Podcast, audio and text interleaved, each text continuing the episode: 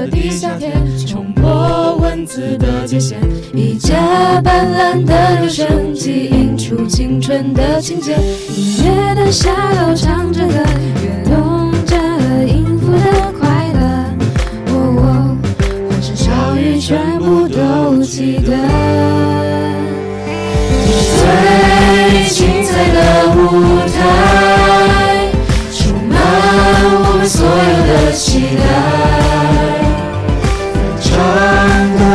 为你祝福，所有梦想化成一滴勾引的魔术。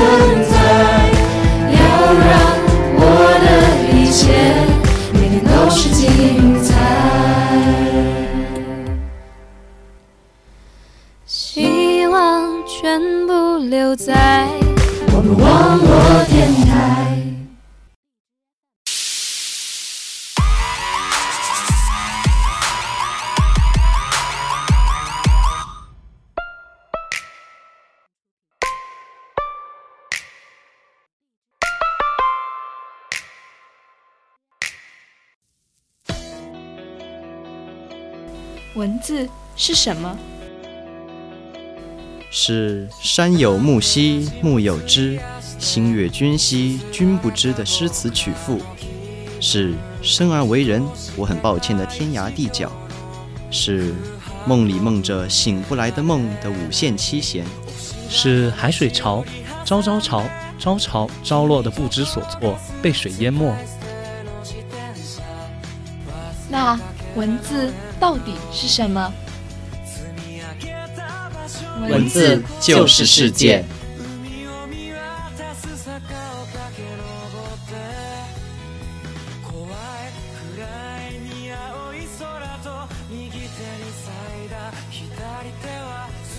欢迎大家在周日傍晚准时收听由温州卓阳网络电台出品的《文字地下铁》。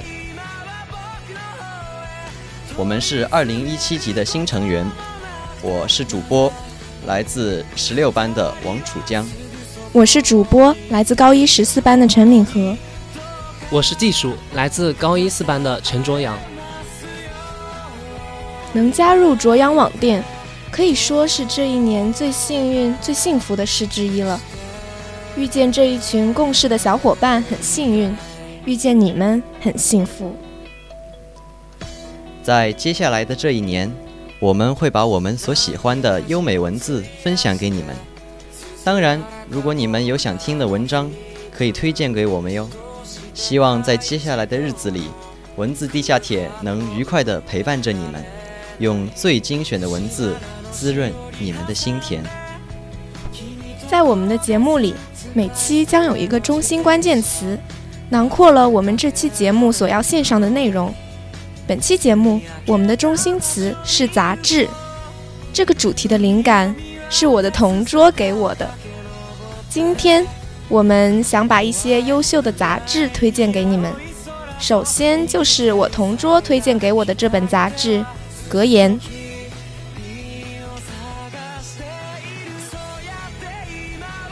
高一辩论赛正如火如荼地进行着。还记得有一个辩题是关于宅文化。其实离开辩论来讲，这个话题还是取决于个人对它的态度吧。今天我们就为大家朗读一篇关于二次元文化的文章，作者是李松蔚。是神不是真的，那又怎样？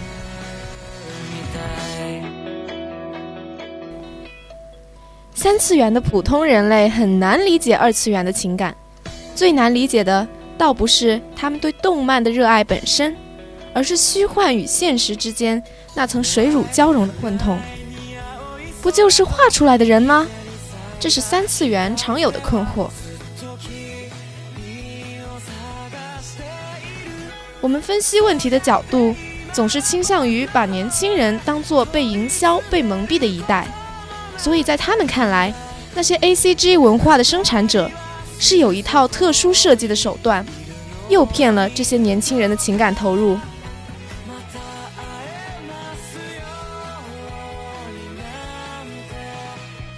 这一来就偏离了问题的本质，他们总忍不住告诉别人这是假的啊，假的，好像他们不指出来，大家就不知道一样。如果要替二次元的人回应一句，我会说：难道三次元的偶像想见到就能见到吗？就算我们喜欢的是一个真实的人，真正喜欢的又何尝不是想象中的这个人呢？不存在一方诱骗另一方，这种连结是双方共谋的产物。初音未来是一个极好的例子。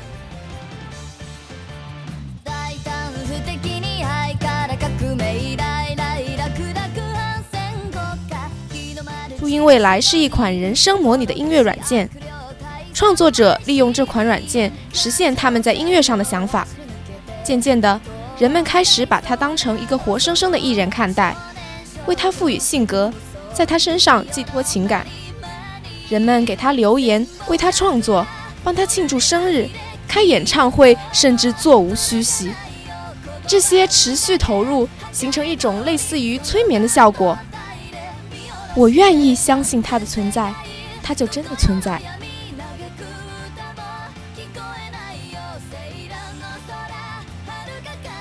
相比于动漫。游戏或许是更容易让人产生参与感的方式。玩家要为调教一个角色付出时间和心血，这个过程更容易凝结为人物的牵绊。阴阳师是我最近关注的一款游戏，我发现这根本不只是一款游戏，而是二次元领域又一个文化现象。只要看一看它衍生出了多少应援歌曲、漫画、小说以及 CP 粉，我就意识到。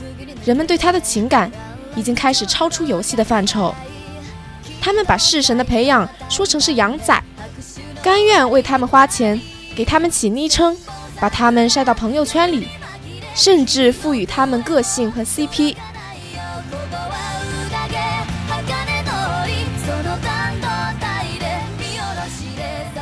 就像我们孤独疲倦的时候，会需要一个懒洋洋的。不用讨好任何人，也活得很自在的形象，我们把它寄托在猫的身上，心甘情愿地称它为主子，自封为铲屎官，赋予它古灵精怪的个性。就算是神不是真的，又怎么样呢？有人愿意相信它是真的，那就够了。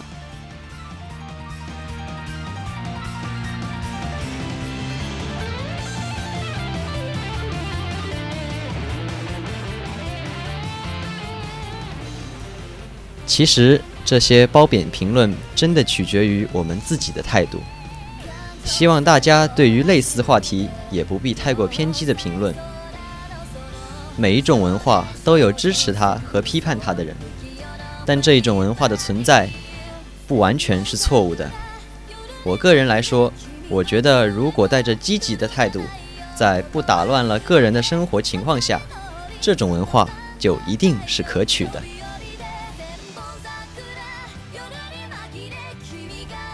理性了一番，接下来也要文艺一番了。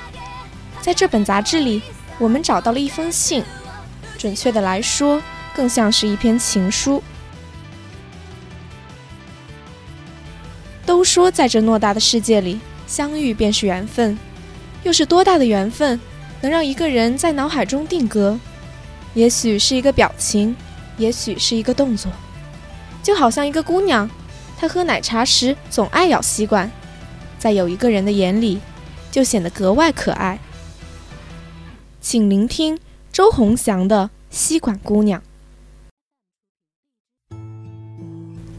吸管姑娘，我在麦当劳等了你很久，就在我想要走的时候，你才终于风尘仆仆的赶过来。你说：“好久不见了。”我们确实有很长一段时间没有见过面了。城市太大，我们太忙，好像还来不及有一次像样的约会。如果这次不是因为你要离开上海了，大概我们也不会有这次见面吧。真的要走？我又问了你一遍。你用力点头，然后说：“其实不想走，真的，但是没办法。有时候觉得在上海几乎没有一个像样的朋友。”我多想说我就是，但是却突然又说不出口。你突然问我，还记得第一次在哪儿见面吗？我假装骗你说不记得了。你的表情中有些失落。吸了吸纸杯里的可乐，然后说：“就在这附近的地铁站。那天我刚来上海，你来接我，我坐错站了，手机又没电了，你就一直守在地铁口等我。说实话，那时候来上海，完全是因为你在。”听到这个答案的时候，我有些吃惊，因为我记得你是因为。你爱的人在上海，你才会千里迢迢从武汉过来。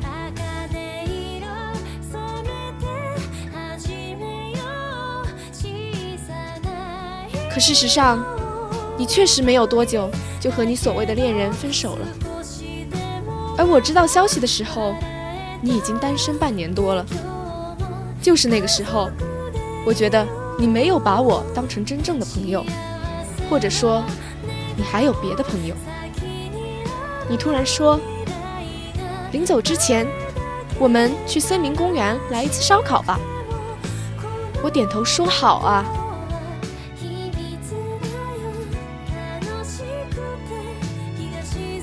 你像往常一样，一边喝着饮料，一边咬着吸管。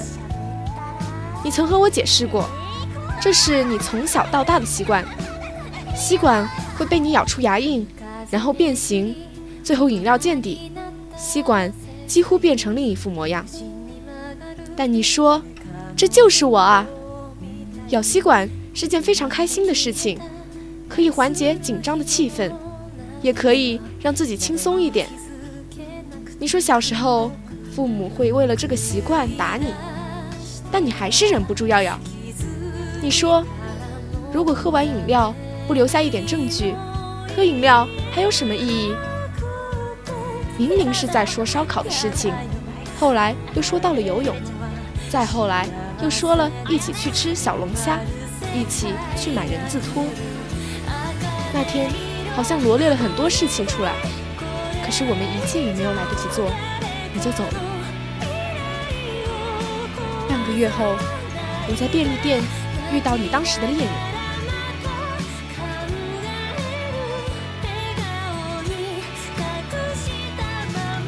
我告诉他你已经走了，他却诧异地问：“为什么我没有和你在一起？”他说他并不是你的恋人，而是你非常亲密的朋友。他说你来上海不是为了他，而是为了一个你网聊很久的爱人。那一天，我去麦当劳，坐在别时坐的座位上。点了一杯饮料，我学着你的样子咬了咬吸管。当我把吸管咬得不成人样，再把饮料推到另一边，好像你来过，就坐在我对面一样。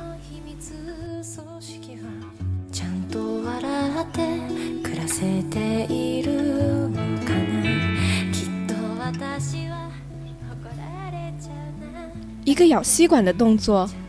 就有了一个吸管姑娘的形象。其实，每个人都是对方生命长河里的一个过客，只是有一个人，恰好是你一直忘不掉的那一个。最美好的，不是他会留下，而是他曾经与你一起走过的日子，那些一起经历的快乐与幸福。其实，不一定是爱情，也许是友情。也许是师生情，也许是亲情。只能说，遇见对方便是最大的幸运。两人的人生在这个时空有交汇，便是最大的幸福。祝每个人都有幸在生命中遇见这样一个人，无论是何种性质的感情，能让你感到快乐与幸福就好。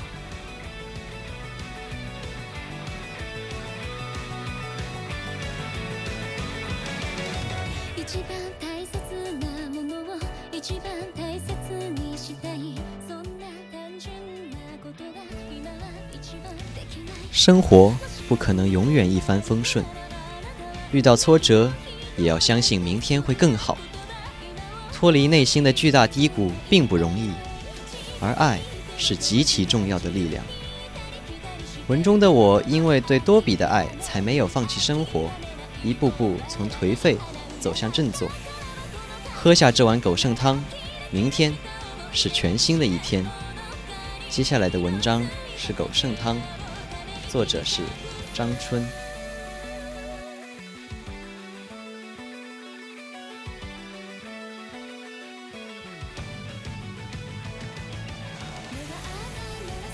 狗剩汤，张春。那时我仓皇离开家，只有自己身上的衣服、一根狗绳和多比。但运气不错，朋友刚租下这个房子，又没法去住。我可以暂且住下了。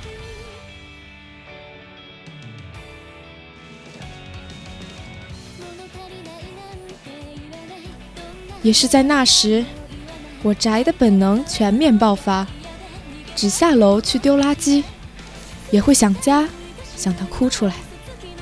那是冬天，格外孤独，一人一狗都要取暖，多比得以和我一起在床上睡。当时我病得比较重，全天都躺着。多比就和我一起躺着。他实在憋不住了，就到阳台尿尿，然后再回到床上陪我躺着、趴着、待着。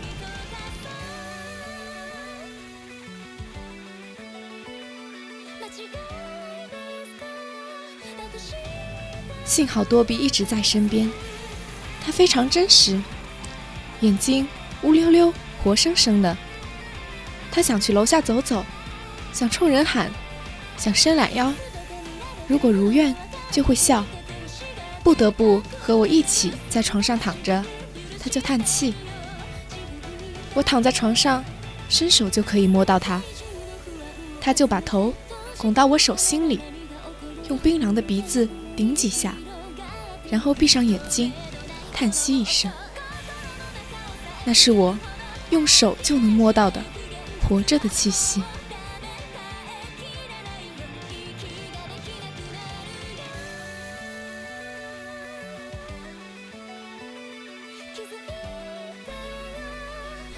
住在那个要爬八楼的房子里，快递外卖都不肯来。吃饭的话，我们不得不下楼。狗粮它是不吃的，饿两天整。才会吃十几颗。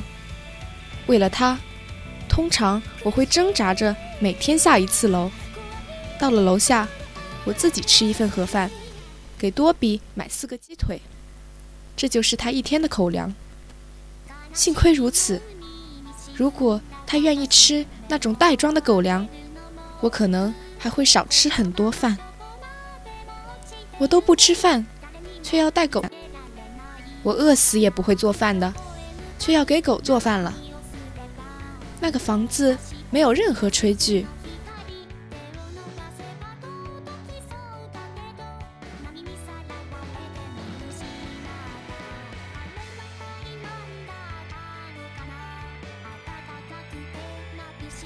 我买了个高压锅，一次买十几斤排骨，分成几袋，每次丢一袋。加些冷水，高压锅定好时间，它就自动炖好了。多比吃肉，我喝汤。如果我能下楼，就买些芹菜、西红柿、山药一起炖，这样我的狗剩汤里就会有些别的东西。如果碰到我胃口好的日子，也会吃点肉。非常好的时候，等开锅了还会下些面。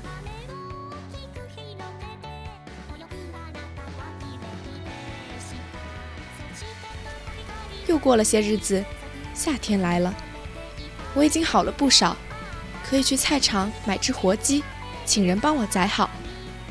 多比吃鸡肉，我喝汤，吃鸡汤里的菇，再洗点上海青下去烫烫，我们的伙食变好了些。重建的生活，也许是从狗剩汤开始的。我并不是一个人，不能不想活了就去死。幸好有多比在我身边。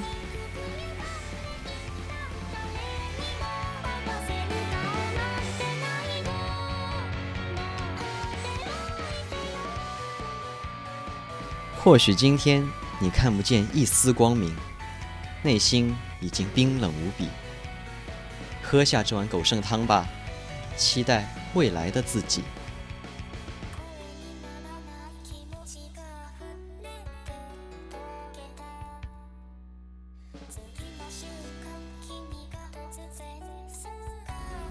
下一个我们要介绍的杂志是《萌芽》，它是新概念作文大赛的举办方，内容以文学为主。其中我们将要分享的是它独具特色的刊中刊——惊奇组 Amazing。这次它又会为我们展示什么新鲜的惊奇事物呢？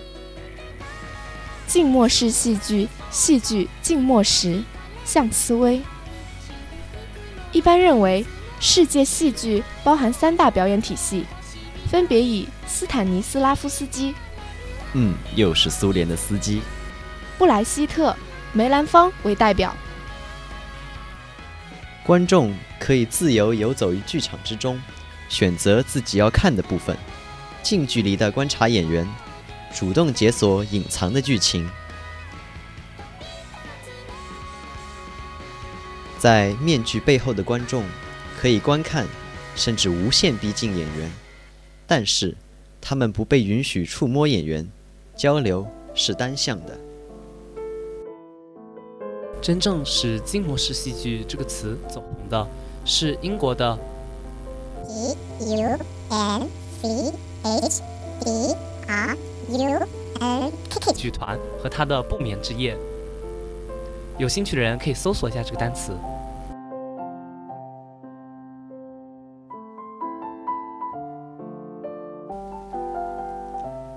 不眠之夜鼓励人们体会独自探索的乐趣。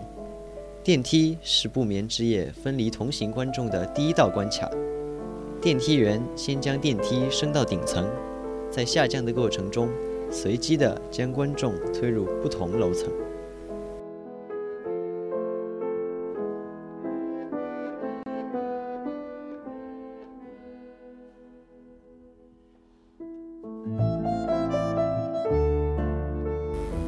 每个观众都在等待叫号，按照扑克牌数字分批进入红色幕帘后，所有随身物品会被封存。观众将戴上白色面具，和工作人员一起进入电梯。戴上面具之后，观众必须保持沉默，这正是重要的仪式感。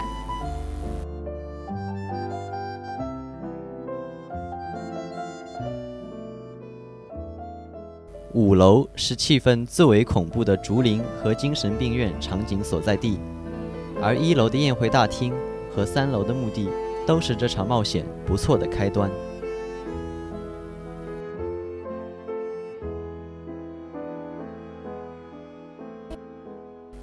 不眠之夜的故事基础是莎士比亚的《麦克白》，包含着权力、谋杀、欲望的麦克白主线剧情。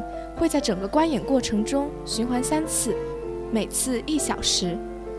前面两次的循环中，麦克白并不会被杀死，直到演出临近结束，戴黑色面具的工作人员会驱赶所有人回到宴会大厅观看大结局。除了演员和观众的一对一互动外，全剧没有台词，全靠演员以现代舞肢体表演来完成。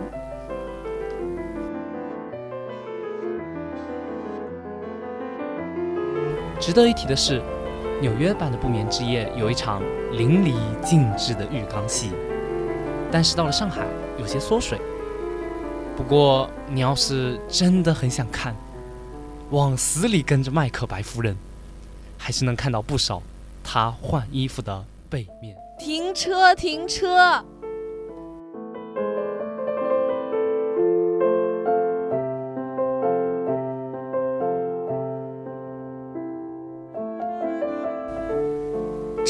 《不眠之夜》拥有众多故事支线，每次来看路线都有可能不一样，这才使得有观众一次又一次来到现场，二刷甚至三刷。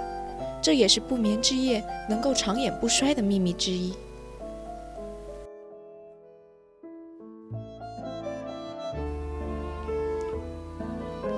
这是艺术史上惊艳的一笔，这也是人生中一种缠绵缱绻的意绪。面具，每个人都戴着面具，扑朔迷离的面具。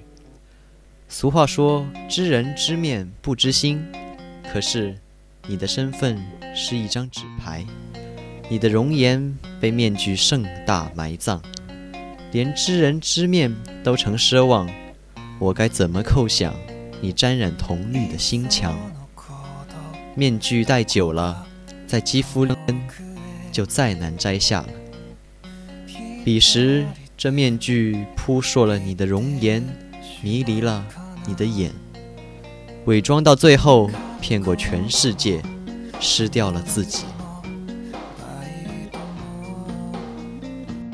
面具，每个人都戴着面具。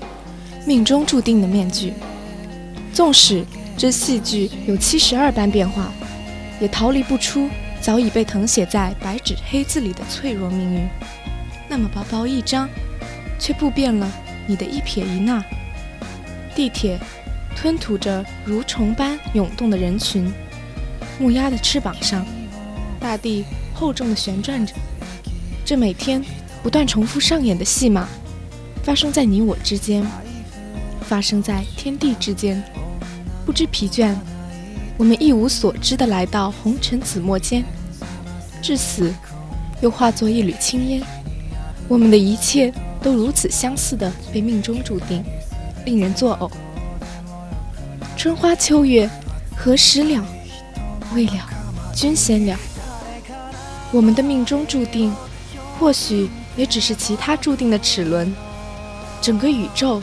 都被捆绑在某一种未知又注定的程序里起承转合，轮回也不过是一个圆，起于何处又终于何处，把自己深深圈进了这个封闭循环的圆，在闭眼睁眼欺骗自己罢了。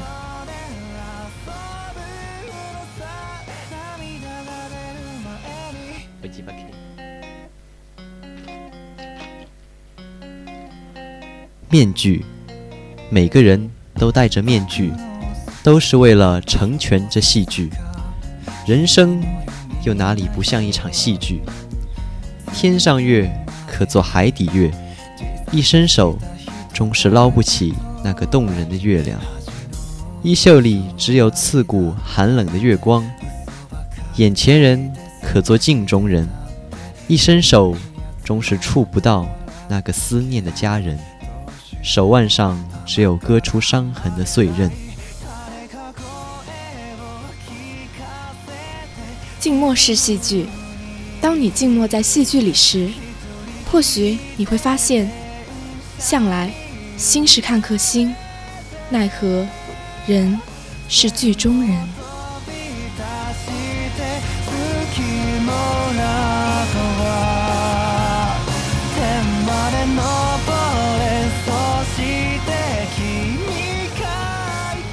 以上就是本次节目的全部内容，感谢大家在周日傍晚准时收听由温中卓阳网络电台出品的文字地下铁。我是主播来自高一十六班的王楚江。我是主播来自高一十四班的陈敏和。感谢技术来自高一四班的陈卓阳。欢迎大家关注我们的新浪微博温州中学卓阳网络电台。也欢迎大家关注我们的微信公众平台，以添加好友的方式搜索 WZMSRADIO，点击关注即可。也欢迎大家在明天同一时间收听由温中卓阳网络电台出品的音乐沙漏。我们下期再见。